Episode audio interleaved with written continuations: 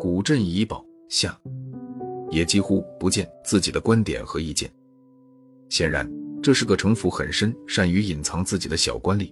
他之所以不在日记里透露心迹，恐怕就是防备日记不慎遗失，给自己造成麻烦。然而，记录到了一年多前，文风骤然改变，文字变得有些啰嗦迟疑，字里行间隐隐透出惶恐不安，不时用一些隐语、英文字母和符号代替，显得欲言又止、心事重重的样子。日记到昨天戛然而止，而昨天的全部记录只是一个问号、一个感叹号和一串省略号。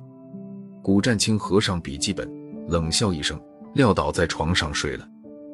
下午，古战清去发掘工地转了转，看到石门已经移除，内洞已基本打通，可容一人侧身进出。他看了一阵子，什么都没说，转身面无表情的走了。背后一双阴鸷的眼睛一直在暗中注视着他，但古战青似乎浑然不知，径直往镇外的后山走去。这时候天色渐暗，北风沁凉，四周寂静一片，看不见一个人影。草丛中的秋虫偶尔一声尖叫，平添了几分躁动不安。古战青走到山前时，暮霭四合，天已黑定。他掏出一个小手电，沿着山脚下依稀可辨的小路往山上走去。小路弯弯曲曲，忽隐忽现，小手电光线微弱，只能勉强看清面前几步的路，之外便是漆黑一片。但古战清毫无惧色，大步流星。很快到了半山腰的一个岩洞前站定，借着手电光打量起来。岩洞呈狭长状，深不可测。古战清点了一支烟，咳嗽两声，立即往里走去。一路进去，洞里果然狭小弯曲，而过了一处叮咚淌水的泉眼后，洞内豁然开朗，亮光到处。古战清看到了空地上禾草铺成的床，还从床下找到了一张牛皮纸草图。他就着床铺展开，一边看一边点头，脸上还露出一丝诡秘的微笑。忽然，耳边一阵凉风袭来，他刚要侧身躲开，但为时已晚，脑袋上挨了一记重击，顿时眼冒金星，轰然倒下。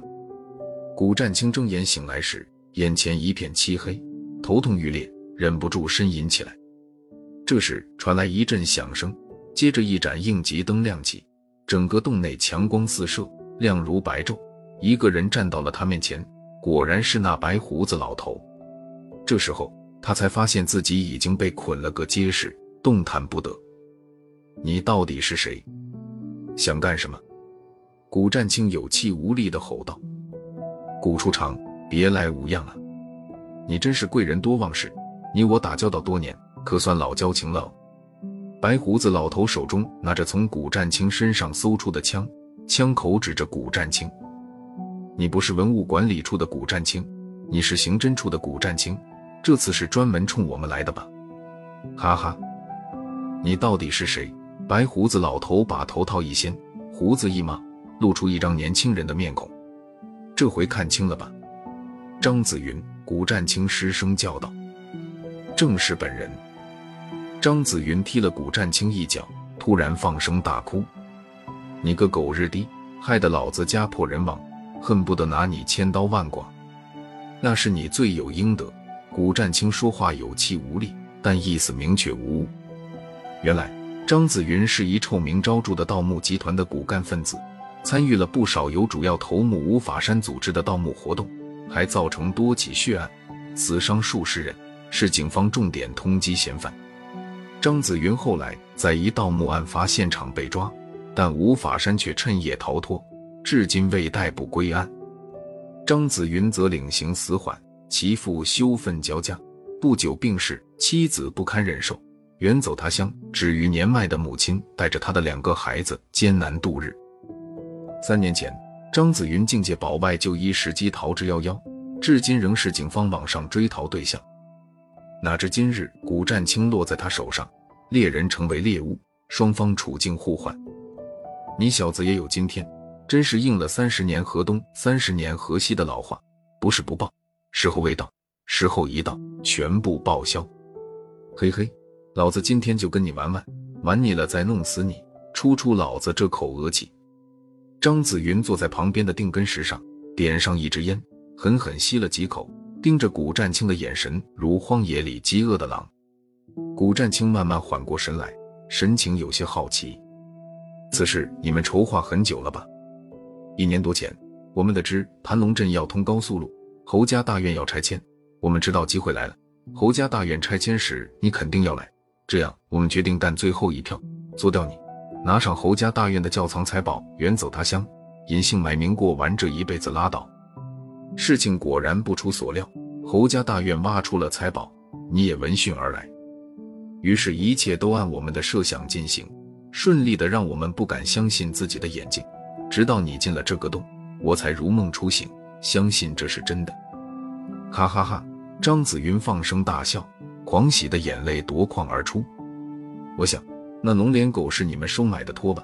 晚上他在窗户边帮你们装神弄鬼，转移我们的视线，还在施工现场用紫砂金演戏，阻止我们发掘下去。可是你们过河拆桥。把他置于死地。韩心梦，古战清摇头晃脑，不耻于张子云、吴法山等人的做法。这小子太贪了，嫌钱少，还要挟我们说要报警，揭露我们，想坏我们的大事，那就怪不得我们不仁不义了。留着终究是个祸害。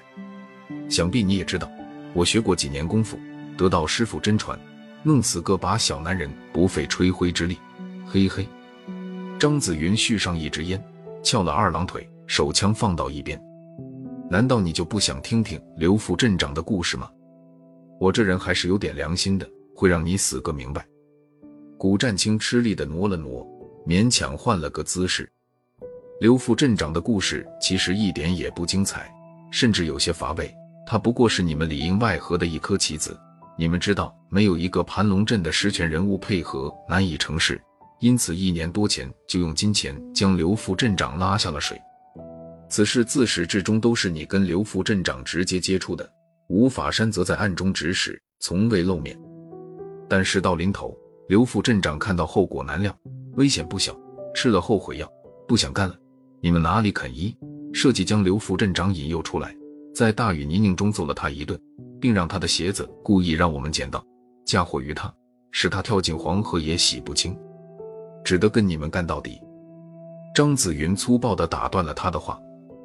谷处长真是神探，你的推断一点不差，不过只是马后炮罢了。接下来的故事我替你续好了。张子云突然停止说话，侧头竖耳，似乎在倾听外面传来的细微声响。确信安全后，他才转过头来继续对话。这家伙铁了心要跟我们分手，上午喝茶的时候差点泄露秘密。我们不能再等了，只得把他在房间里做掉，故意伪装成自杀的情形，主要是想延缓一下时间，以便我们顺利拿到财宝，走之前再搞掉你。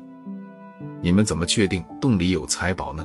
你的出现就是最好的证明啊！什么叫做一箭双雕？这就是张子云再次把枪握在手里，打开保险。不过我们的计划有点变化，先送你上西天。今晚就带财宝走。说着，张子云举起枪，对着古战青扣动了扳机。啪的一声轻响过后，古战青却以绳索尽脱，他早已暗中在岩石棱角上磨断了绳索，不慌不忙站了起来。那是空枪，专为你准备的。张子云这才发现中计，慌忙把枪一扔，扭头就跑。刚到洞口，就被埋伏在此的杨所长等人逮个正着。张子云满嘴啃泥，却还在喋喋不休。古战清，你使阴计，不得好死。那句老话说得好，躲得过初一，躲不过十五，你们活该。古战清挥挥手，把他臭嘴堵上，悄悄押到县里。今晚我们要在盘龙镇演场好戏。张子云一阵狂笑。古战青，你别高兴得太早，鹿死谁手还不一定呢。哈哈哈。张子云被堵上嘴后，押上车驶向县城。古战青则悄然回到镇上，仍旧到郑老板店里喝茶。此时是晚上九点多，郑老板刚从县城进货回来，正在吃饭，见了古战青，不由分说，拉着他坐下，摆上了碗筷，斟上了酒。古战清一边坐下，一边给考察组打电话说：“留一人值班即可。”打完电话，古战清闻到酒菜香味。这才想起自己还没有吃晚饭，何况郑老板又不是外人，也就不客气，端起杯子喝酒，拿起筷子吃菜。郑老板素来海量，一瓶茅台喝下去，面不改色心不跳，谈笑自如；古战清酒量则小得多，半斤酒下肚就面红耳赤，神情恍惚。这一回，郑老板仍然热情不减，劝酒不断。古占清很快酒劲上头，昏昏欲睡过去。郑老板见状，赶紧叫上伙计，搀扶着古占清到楼上自己的房间休息。古占清倒在床上呼呼大睡过去。郑老板叫伙计打烊回家，自己睡在餐厅沙发上。凌晨两点多钟，月黑风高，盘龙镇一片寂静，人们都在梦乡里，只有主街一盏昏黄路灯在风中摇曳。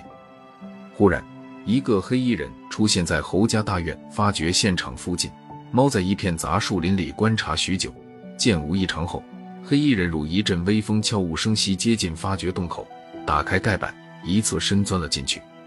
洞口虽然已经打通，但只能勉强进一个人。黑衣人一边往里钻，一边用手里的小铁铲刨土。半个钟头后，终于进入内洞。折腾好一阵子后，黑衣人折身回到洞口。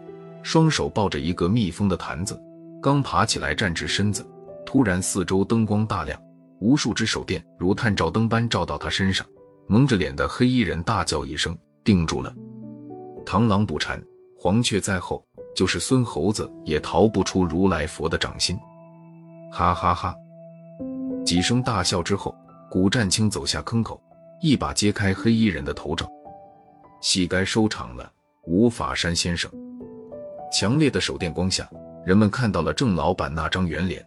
这张似乎永远带笑的圆脸，此时不见一丝笑影，清白清白的。我不要了，都给你们！他突然举起坛子砸向旁边的青石板，随着一声脆响，坛子粉身碎骨，蹦出来一块硬纸板。借着手电的光亮，吴法山清楚地看到上面写着几个墨迹未干的简体字：“玩火自焚。”没有四姨太的紫砂金，更不见传说中的财宝。